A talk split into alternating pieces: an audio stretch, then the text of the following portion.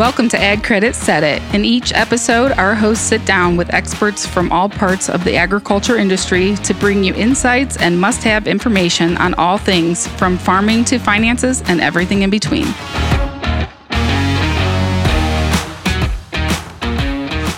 Welcome back to another episode of Ag Credit Set It. I'm Brenna Finnegan. I'm here in the Paulding office with Matt Adams. How are you doing today? I'm doing great, Brenna. Uh, glad to be back with you uh, for another exciting episode of Ag Credit Set It.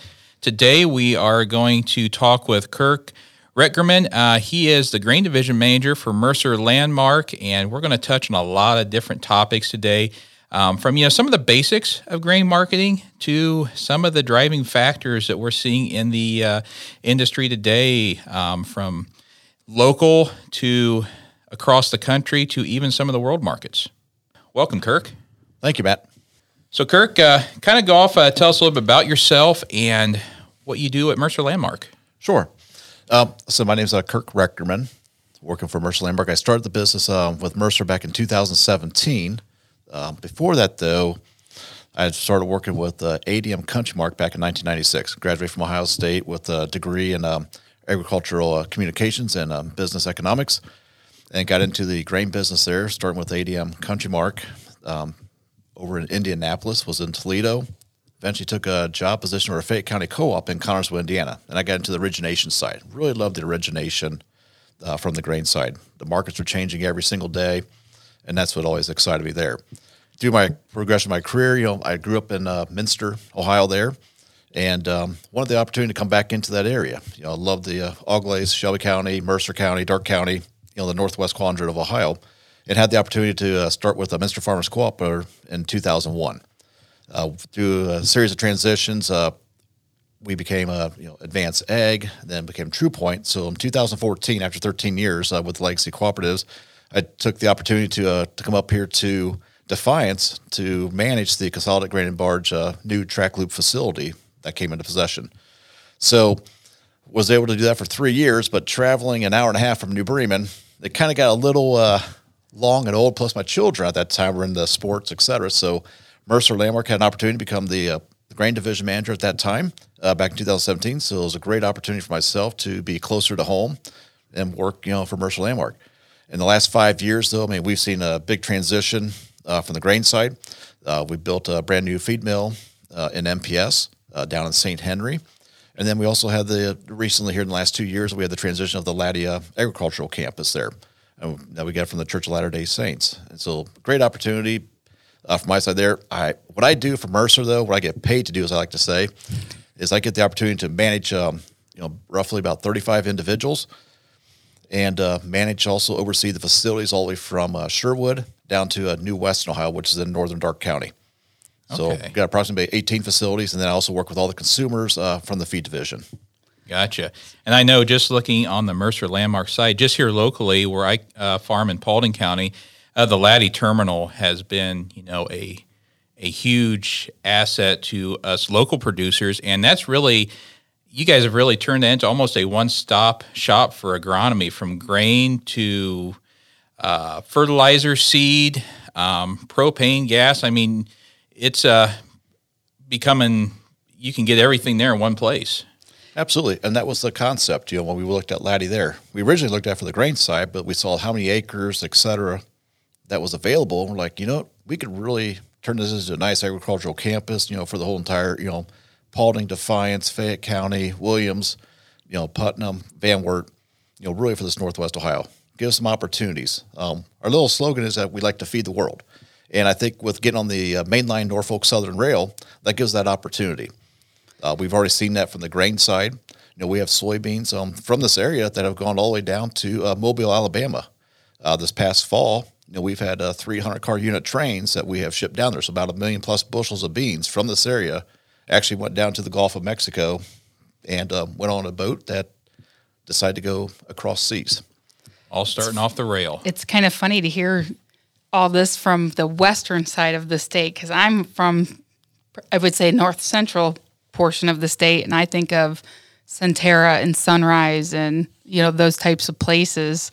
And they're very similar, that they've gotten to the point where they've got these, like, almost like a campus of some sort mm-hmm. for all of this these activities within the ag industry. So, correct. I mean, I think that's the, the vision, the direction, you know, that we're seeing a lot of agriculture go towards is, is that one-stop shop. Mm-hmm. As you said there, Matt, you know, the idea is, you know, bring your grain in, dump it, then you can backload, you know, backhaul some fertilizer back to your, you know, farm. And with the fuel prices that we're seeing today, anything can help us to earn that extra oh, dollar yeah. or two per the acre. The backhaul pays for that.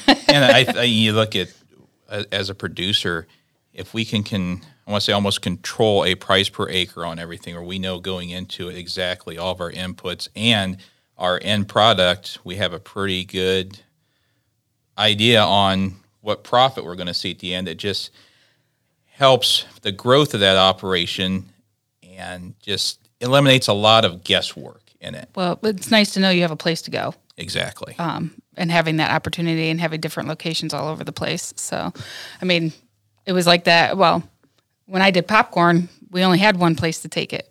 So uh, they all had to truck it right to us. And that, I mean, sometimes it could be a little bit inconvenient that way because it's so specialized. Mm-hmm. But to get into the broad spectrum and have options, it's great. So, but you all, uh, you mentioned in your intro of yourself that uh, a lot of grain marketing type work, obviously. Going to the basics of grain marketing, kind of cover contracts, what are they, you know, the different types, all that sort of stuff. Yeah, so when it comes to grain marketing, that's probably the, how do I want to say this here? It's the producers, it's not their first love. Okay. No. The producer prefers to grow the crop there, and it comes to marketing, as you mentioned earlier, Matt, that, you know, if we could just get that fixed price there, know what it is, and make sure we could sell at that profitable level, because that's what we want to do. We want the producer to be profitable. So there is an array of uh, different types of grain contracts that are out there. Now, it's not like a one-shop, you know, all for everyone. You have to look at the different uh, ways of using it, the portfolios of them, and to kind of mix them all together. Um, it also depends on what your risk structure is, what you're willing to do. But, you know, the biggest concept, you know, when it comes to grain contracts, it's about the cash price. In order to get that cash price, you need the uh, Chicago Board of Trade futures plus or minus this local basis, and that gives you the cash price. So when we look at our, our what I call more simplistic type contracts, you have your fixed price or a cash spot, which is exactly what it does. You lock in your futures, you lock in your local basis, that gives you the cash price. And then we go to what's considered being a basis contract. So you think about the same formula. Well, you're just not locking in the futures now. You're leaving the futures open because you think the market could go higher, but you're feeling the basis levels, the local basis may go lower. So you want to lock in that contract. And that gives you the opportunity to lock in the futures later on t- at a later time. On a uh, futures-only contract, it's the other way. We're going to lock in the futures, but we're going to leave that basis open. And a lot of times we like to do that in that Jan, Feb, March window for the following year, because we think basis is maybe too low at that point, and it'll get a little stronger or better at a later time. So we'd like the futures price. We want to get that opportunity to lock that in. And then the last contract is delayed price. And that's basically is a contract where you're not locking in any of your futures or basis. You're leaving that open. You're paying the elevator a right to give you, you know, basically for that right to price at a later date. So those are your four basic, you know, contracts that we have. And then we go into more of these, I call them solution-based contracts. Um, we offer a, a C H S suite of, um, they're called Price Builders, Daily Price Plus, Cash Plus. And this is really using more of the options that are in the marketplace. Uh, what I mean by the options, you have calls and puts. And a lot of times as producers, we don't really want to go onto the Chicago Board of Trades and lock in those calls and puts because one is they tend to be very expensive. Two is you have to do in five thousand bushel increments. So companies have come up with these different type of uh, solution-based contracts so it can fit anyone. Uh, the ones that we offer uh, through C H S allows the opportunity for the producer to, you know, lock up any incremental amount that they want to. If they want to do something for three hundred bushels or for thirty thousand bushels, it gives them that opportunity. And those uh, basically are utilizing puts and calls and, you know, trying to give the producer a much better value than where the current marketplace is. With that, you basically have a potential of a second accumulation level or second commitment because you can't quite get a better value for free. So there's a little bit of a cost right. there. We do charge two cents for those uh, contracts there, but they're a really good uh, contract to put in your whole portfolio. We usually don't like to uh, produce do any more between ten to twenty percent because of that second commitment that could turn to twenty or forty percent of your production. I started running these way back in two thousand eleven, two thousand twelve, and if we remember what happened back in those years, uh, we had a very poor, poor crop. I had some producers that were locking in four fifty corn, which they thought was a tremendous level based off the two thousand nine, two thousand ten years. And before we know it, crop was only maybe half of what we had. And then the market went all the way up to seven to eight dollars. So, oh, yeah, I remember all mm-hmm. that. Next thing I know, we had guys that were almost overcommitted, you know, by over one hundred percent and had to work with them there. So right. we've learned really quick, you know, they may sound really good and they're great for their time, but every once in a while the market tends to uh, kick us yep. where we don't like it to be. Now, you mentioned basis. Obviously, going back to the basics again, the basis is what? And it can be positive, it can be negative. Correct. So the basis levels, um, that's what we look more at being more for the local market. Uh, when I look at the futures, that's more macros. That's what's happening in the world, what's happening in the whole U S, what's happening out in Iowa, Illinois, you know, the I-states. Whereas the basis is more about what's happening in Northwest Ohio, what's happening maybe Northeast Indiana, you know, in the feed markets, the rail markets. So, yes, you can have positive and negative basis levels depending on how the crop size is in that area there, how the crop quality is in that area. And, you know, maybe what's also factoring, you know, at maybe some of the local processors, particularly on the soybean side, you know, with the Bungies, the Cargills, and the, you know, the A D Ms over at Fostoria and, you know, Claypool with Louis Dreyfus. Looking at a lot of the different factors that drive our grain markets, you know, whether it be local or even worldwide, do you feel we're kind of in a bit of an unprecedented time right now with so many different driving factors from, you know, here currently going on, which this episode won't actually drop here until December, you know, we look at the, the crisis in Ukraine and how that's affecting stuff, the impeding railroad strike that uh, we keep hearing about, uh, the rivers drying up and barge traffic shutting down. Uh, where do you see the factor, these driving factors pushing pushing our markets? And do you guys have kind of some ideas in place on how to counteract that a little bit? Well, I'll try to be Nostradamus here with uh, basis levels, et cetera. But, um, but they're all different factors here. I look at the Ukraine-Russia situation that we've heard about, you know, last February. I would say probably ninety percent of us didn't have a clue what Ukraine meant to the world when it comes to grain. Oh, right. Particularly oh, on the export yeah. side. I had no idea how big of a, you know, individual, you know, the country was to the world. Uh, you know, we look at the wheat side on there, you know, Ukraine basically produces roughly about four and a half to five percent of the total wheat production, but yet when it comes to exports, they're right around eighteen percent of the exports of the whole world. That's crazy. It's a big Whereas, difference. You know, the U S. I mean, you know, we're right around uh, about six percent of the total production, and we're right around about fourteen percent of the exports. So Ukraine does export more wheat than what we do there. You know, then we look at the corn side, and Ukraine is one of the top four when it comes to corn. When it comes to sunflower seeds, which a lot of us don't understand that, but, you know, with sunflower oil and everything there, I mean, they're the number one exporter in the world when it comes to sunflowers. So when this invasion happened there, I mean, it really spooked the market, and we saw us go into a whole other tier or level that, you know, we had no idea what to expect. But, you know, it's just continuing to lay on us here, and I'm not too sure when this, you know, world war is going to end or what's going to happen from there, but it's something that the markets constantly are looking at. For a quick example here, back in, you know, right before Thanksgiving, uh, the corn market, you know, we saw was trading, the bean markets were all trading about four or five cents lower. Well, then we had the Russia, you know, launch some missiles over Kyiv, mm-hmm. and one of them got mishit and hit in Poland. Well, before we know it, there's a possible international crisis. We saw the corn market go from four or five cents lower to up ten cents. We saw the beans being down about six, seven cents lower, and they were up close to twenty cents. And then the very next day, after we realized that Poland wasn't a, saying it was okay, it's not a big deal. It is a big deal, but, you know, it's okay. It's not a big international crisis. The market comes completely off where you drop, you know, sixteen, seventeen cents on beans and right around about eight cents on corn. So, so there's I mean, a one-day opportunity to, to capture something. Oh, there definitely is. That you just didn't know. Right.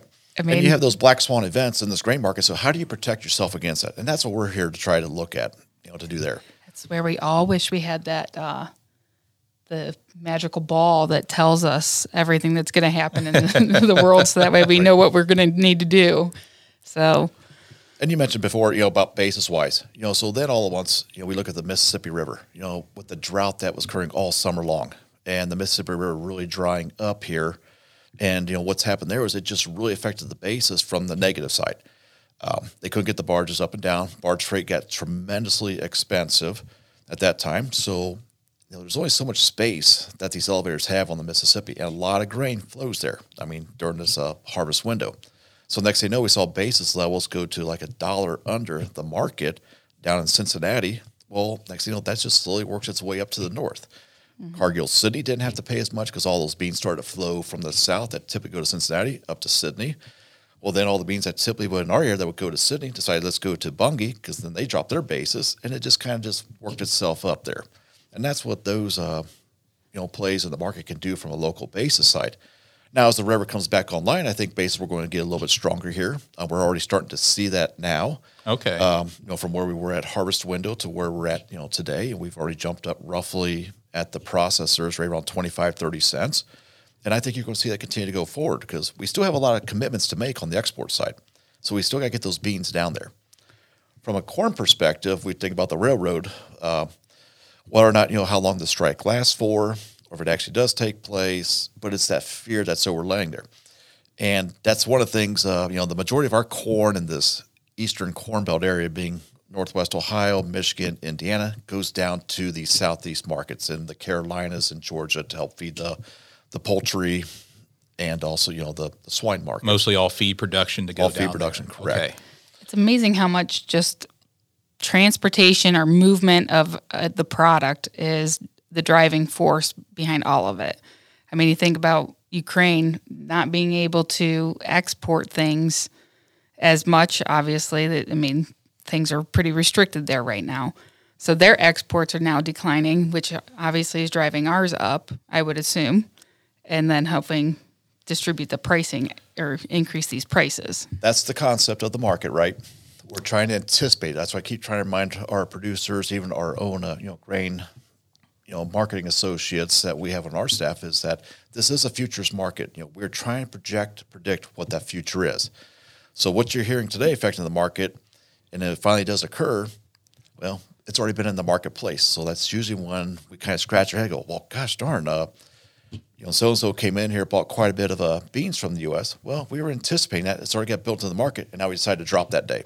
That's why a lot of times we'll say we're buying the rumor and we're going to sell the fact on the board. And it, it's crazy because we even see it on our side, on the financial side, where it's almost like real-time information, even though it's sometimes rumor. Our Even our rate environment will react quicker than what something actually has because we're anticipating that change in the in taking the, protection. Exactly. Yep.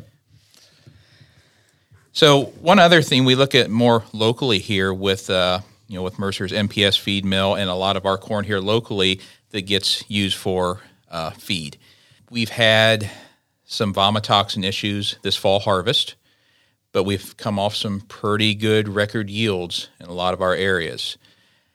How does the vomitoxin really affect how we look at on the feed side? Because I know when it gets to a certain percentage, we can't use it for feed.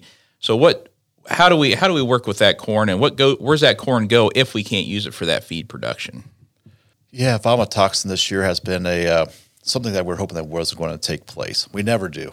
And, and just for that reason, um, you think about the corn that's in our area, I would say prof, roughly ninety-five percent of our corn, if not one hundred percent of the corn that Mercer Landmark actually uses, goes into some type of feed product, where it goes into our feed mills uh, through the Heartland Feed Services L L C that we have there, or through our M P S mill. If it goes on the rail cars, like off here, up here at Latty, to go down into the southeast end user market. To their mills down there. To their mills down there. Or even um, if it goes the corn into the ethanol. You know, they have a byproduct called, you know, dried distillers grain. Yep. And, um, you know, the vomitoxin there is even more of an impact because it's basically three times. So if you have a three part per million vomitoxin, you bring it to an ethanol. When it gets to the D D Gs, it becomes nine parts per million. So when we look at this, you know, the nutritionists that we work with really are looking at that whole overall feed, you know, ingredient, or basically the whole feed sample to say, you know, what is that whole total part of vomitoxin? And the F D A has set some uh, guidelines on that one there. Um, probably the easiest ones that we use, and we actually joked around about this this year. Instead of buying, you know, vomitoxin test kits, we should have just bought a bunch of uh, potbellies and have them sniff the corn because pigs won't eat it if it's less than basically two parts per million. They'll yep. root around. And we're starting to hear about that at times, but the feed industry can put some uh, binders in there. You know, they may reduce the rations on uh, dried distillers and do a little bit more corn. But so one of the things that we do here, you know, we we, we decided to isolate as much as we could. Uh, we went testing protocols there. We realized on the uh, the layer and the broiler side, you know, they could go up to about ten parts per million, but we had to make sure that feed ration stays below five parts per million. From the swine side at our Salina feed mill, which is a strictly a swine uh, facility, we it was a pass or fail. We rejected anything above four parts per million and accepted anything that was less than four parts per million. And uh, you know, at some of our cattle facilities, so we have two of them there that do the grind cattle, we did the same thing. We did a max of uh, ten parts per million. So at our other facilities within Mercer Landmark, you know, we had some stuff that was as high as, you know, forty parts per million, which is Whoa. just unheard of there. So how do you work with that? Well, we're basically going to be taking that in there, and we're going to have to somehow blend it down okay. at some point.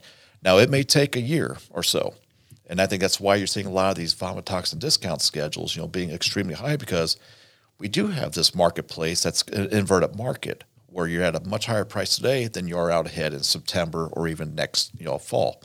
And elevators are going to have to store onto this higher vomitoxin to eventually get it down in more manageable levels as it goes into the uh, the feed markets. So with vomitoxin being a big issue, we'll go ahead and take a quick break for the moment and then come on back and we'll get more details on that. As we near year end, we have the holidays on our mind. But don't forget, it's also a great time to reach out to your account officer to update your balance sheets and turn in your year-end financials. Also, business for twenty twenty-two will close at noon on Friday at all of our branches on December thirtieth. Be sure to have any payments or questions taken care of by then, and have a Merry Christmas and a Happy New Year from all of us at Ag Credit. And we're back with uh, with Kirk, talking about all the intricacies of grain marketing and the driving factors of everything. So when we uh, left off, Kirk, we were talking about vomitoxin, how Mercer has uh, different products and different plans in place to to work this corn through with blending. One thought I have as a producer, so if we have to sit on this corn longer, that it's not going to get through, so we have to blend it. So this corn is sitting longer.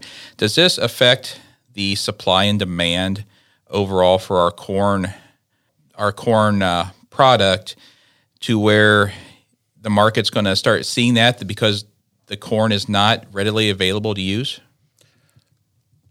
It's not necessarily going to affect the uh, the supply and demand, but what is really going to be affected with vomitoxin is about the local basis. You're going to start to see, and we are already starting to see there, you know, the ethanol facilities want a certain quality of corn, certain feed locations, you know, like our Salina mill wants a certain quality of corn as well. Uh, the Coopers, you know, up at Paulding facility also wants a certain quality mm-hmm. of corn as well. So you're going to see those base levels begin to increase or get stronger to, in order to drive that certain quality of corn. And if the vomitoxin levels there, you know, as we mix them into the bins, et cetera, and I would say the majority of the producers don't really know what they actually have in their bins. You might have took samples. And this is one of the fallacies in my mind as we look at it is, you know, we have an individual a producer brings in sixty thousand pounds of corn, you know, maybe on two, you know, two wagons there or, mm-hmm. or a truckload.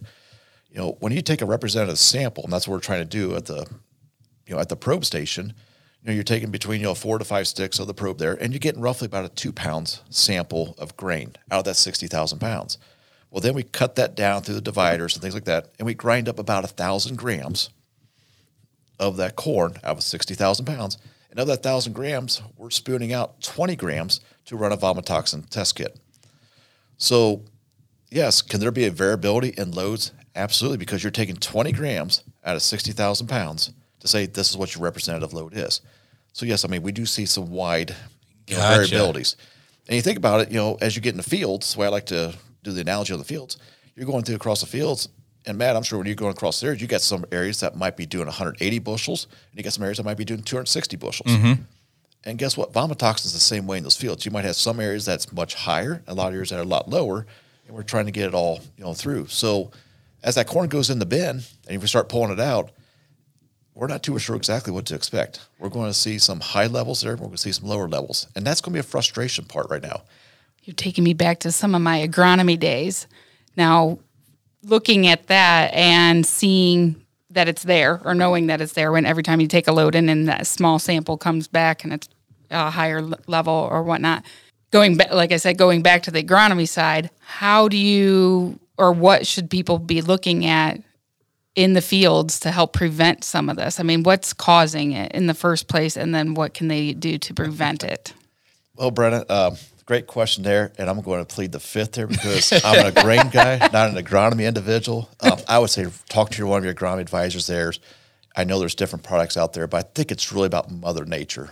I mean, we're trying to find some correlations with the whole vomitoxin. I mean, I've heard all types of things, and I we can't really just pinpoint exactly See, I'm, where it is. That's how what I'm going to look at, because I, I think of, like, what's what can we do to help prevent it from occurring? And I think genetically, corn has been bred for such stalk strength and things like that, that now, like, I, if you notice driving down the road, ears aren't dropping like they used to. Therefore, right. the the moisture sitting in that husk and forming that that fungus that's going to contribute the correlation. To it. I mean, the fields that had the ears standing up, I would expect that they had the most uh, yeah. potential vomitoxin in there. But once again, I mean, the yields were tremendous. And that's what we look at there. We have to continue to feed the world, and we need that amount of supply, you know, on the corn side to help with the markets, et cetera. Now, knowing that vomitoxin was being tested for and guys wanting to prevent it from occurring, did you notice more or higher moistures coming in to help, pre- you know, get it out of the field faster that would prevent it from occurring? Not necessarily. I I, th- I feel like the moisture, we had this conversation earlier um, this day, and we we're talking about moistures, you know, you know, back in two thousand eighteen, you know, we had a lot more higher moistures mm-hmm. in that twenty to twenty-four percent range. This year, it seemed like everything was more in that twenty-two to down to sixteen. We had some some of the fields come down to fifteen percent. Now, we had a really warm, uh, you know, summer, a lot more growing degrees. So, did that have something to affect to that or not? I don't know that for a fact, but the correlation is there, in, in my opinion. Okay. It makes sense. I mean, you think about hurry up and get it off so stuff doesn't grow on it. Therefore, well, and then you also look on the producer side too, with uh, I call it kind of the Indian summer we've had. You know, yeah. let that stuff stay in the field a little bit and do some Mother Nature drying so we're not uh, filling the propane tanks all the time, running the burners. So, so you know, looking some more on that, uh, you know, the worldwide demand on corn. We touched on the Ukraine uh, situation. You know, also some of the meetings that we've sat in, we talk about, you know, South America and how they continue to add acres every year and become a larger and larger player. In our U S market, do you see that affecting us more? And going forward, you know, where's where's South America end? I mean, do, are, do, where, where are they, are they going to continue to keep becoming the bigger and bigger player in the grain market? Simple answer, Brazil, yes. Um, and the main, there's a lot of reasons there. I mean, we, we look at our uh, ending stocks number, you know, fundamentally, you know, we had a pretty good crop this year on corn, but for the most part, with our amount of demand that we're looking for our feed consumption through the export business, you know, we're looking about an ending stocks number around that one point two billion bushels, very similar to last year. So you would have to think that, hey, prices are going to be very similar to last year. And I'm not going to argue that point today. I think that's where things were at. A lot is going to depend on, you know, what happens in South America on the corn side. On the soybean side, you know, same thing. We tend to have a lot of beans that tend to go to China uh, from the export side. Exports are down just slightly because of the conversation earlier about the Mississippi River being dry. We weren't able to get things down, but we're trying to ramp back up on that one there. We had a few spot sales here recently, so that's good to see. Uh, bean numbers there, you know, we'll see here in the following month, you know, in January's report, you know, what their final number is.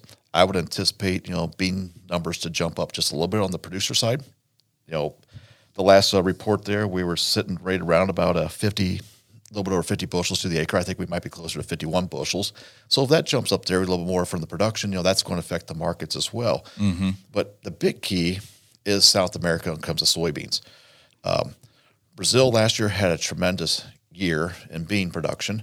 Now, the reason why the markets decided to go to seventeen, almost eighteen dollars last spring was because Brazil also had a lot of issues and problems. But they still outproduced U S And if you look at this year where they're currently at, uh, we're expecting roughly about a five percent increase on acres. If they have a normal weather year, whatever that might mean, but let's just say they have a normal year there, Brazil right now has the potential of producing almost five point five billion bushels of beans. Just oh, wow. Brazil. You take the U S, for example, we're kind of more in that four point three to four point four billion mark. So they are really starting to outproduce us. Just over last year, you know, that'd be about a nine hundred million increase just in Brazil that's available to the world. That right there, if that does occur, and we'll know those answers more in February and March, but if that does occur, it's going to be really tough for us to have prices much above fifteen dollars today. If that decides to back off, maybe there's another Ladina, maybe they have some weather issues there. You know, we could be around that edge at a two hundred million or plus carryout, being close to sixteen, seventeen dollars beans. So these next, uh, you know, the next, you know, thirty to sixty days are really going to be key, you know, with the bean market there. And yeah. you're going to have to be ready as a producer to, boom, I want to go ahead and, you know, liquidate if I think Brazil could have a big crop there. You know, Argentina's no, you know, no small puppy either. I mean, mm-hmm. you know, they're looking at maybe a potential two hundred million bushel increase over last year. But Argentina started off the planting season really dry. They're behind, and we're not too sure how that's going to affect when they start taking off their beans more in that April, you know, May timeframe. But if you take those two numbers, you know, one point one billion more bushels of beans, that's a lot. I mean, that is a lot of beans that's available to the world to suffice the China's.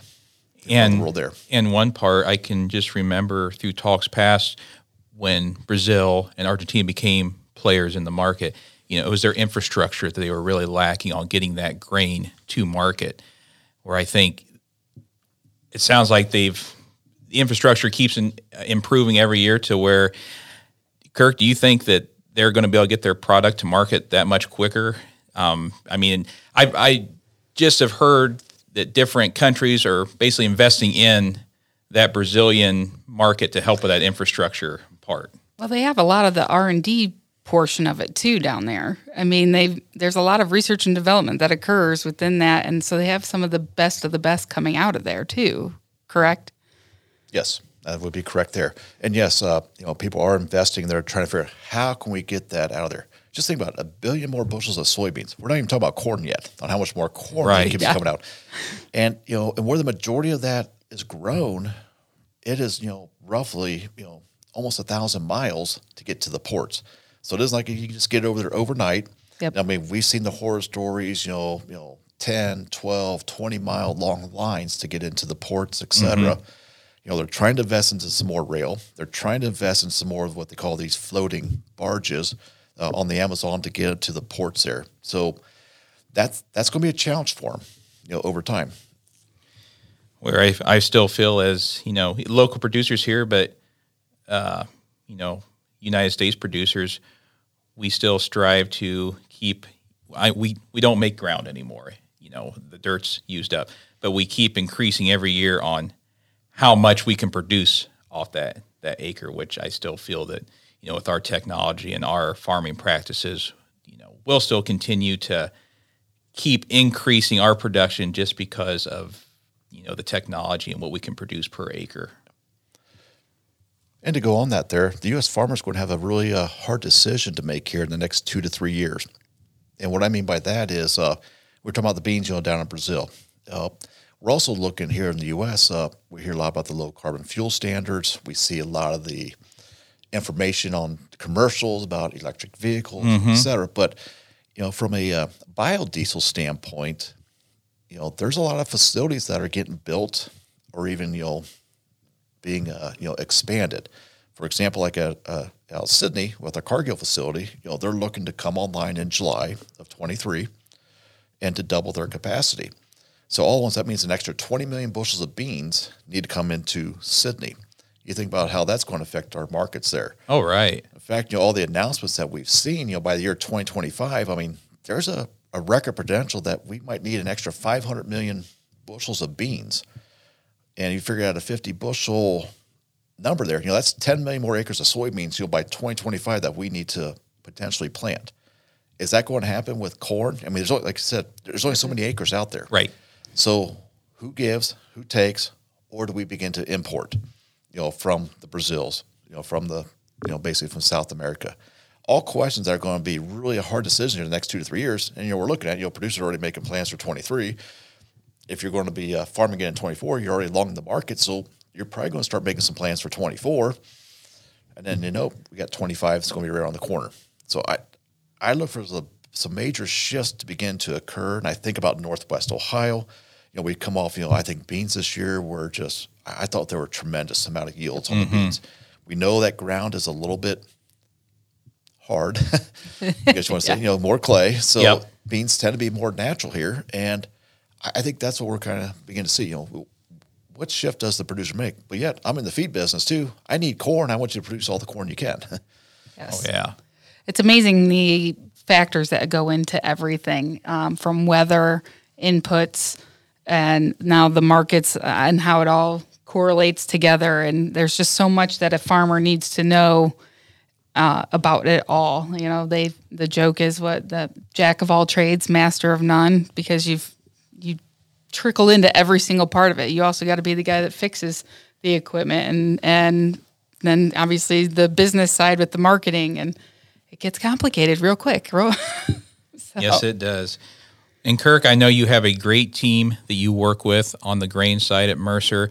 Uh, if our listeners have questions for you or want to get in contact with somebody, how do they reach out to you? We uh, this past year we started a, a grain marketing hotline, uh, Mercer Landmark, there to make sure that you are able to get a hold of a marketing individual.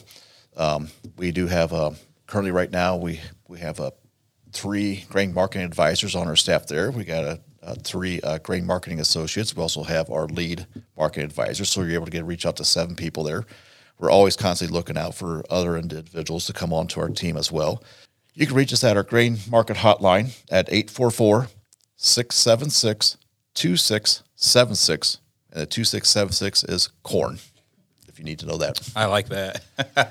And then you guys also have a uh, website too, Kirk, uh, for Mercer? We do have a, a website. Um, It's at mercer landmark dot com. And also uh, something new that has come out here in the past year is um, we do have a app. It's uh, M L Connect is our app there. We're in the process of getting that up to date with our grain side there. The whole concept there is as we go through it, you can be able to see your tickets, your settlements, your contracts um, with the app there. This past harvest, we used it to send out harvest hours every single night uh, with all our facilities, so everybody kind of knew. We've received a lot of good response on that one there. In fact, we received more response when we didn't send it out one night or if we had a little bit of a delay. Yeah, well, um, you, you think about it, as a producer, when you're sitting in the truck or the combine, especially harvest, we're checking the weather. You know, we're checking our markets. We're doing everything else from our phone or our tablet anymore. So just to have that real-time. Making the plan for tomorrow. Exactly, yes.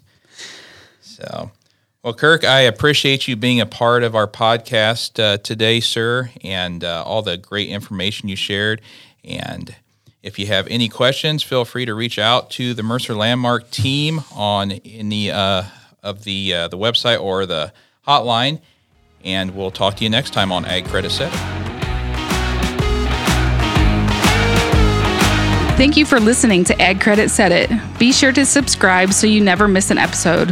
While you are there, leave us a review to help others find the show. Let's talk ag in between episodes. Follow us on Facebook, Twitter, and Instagram at Ag Credit.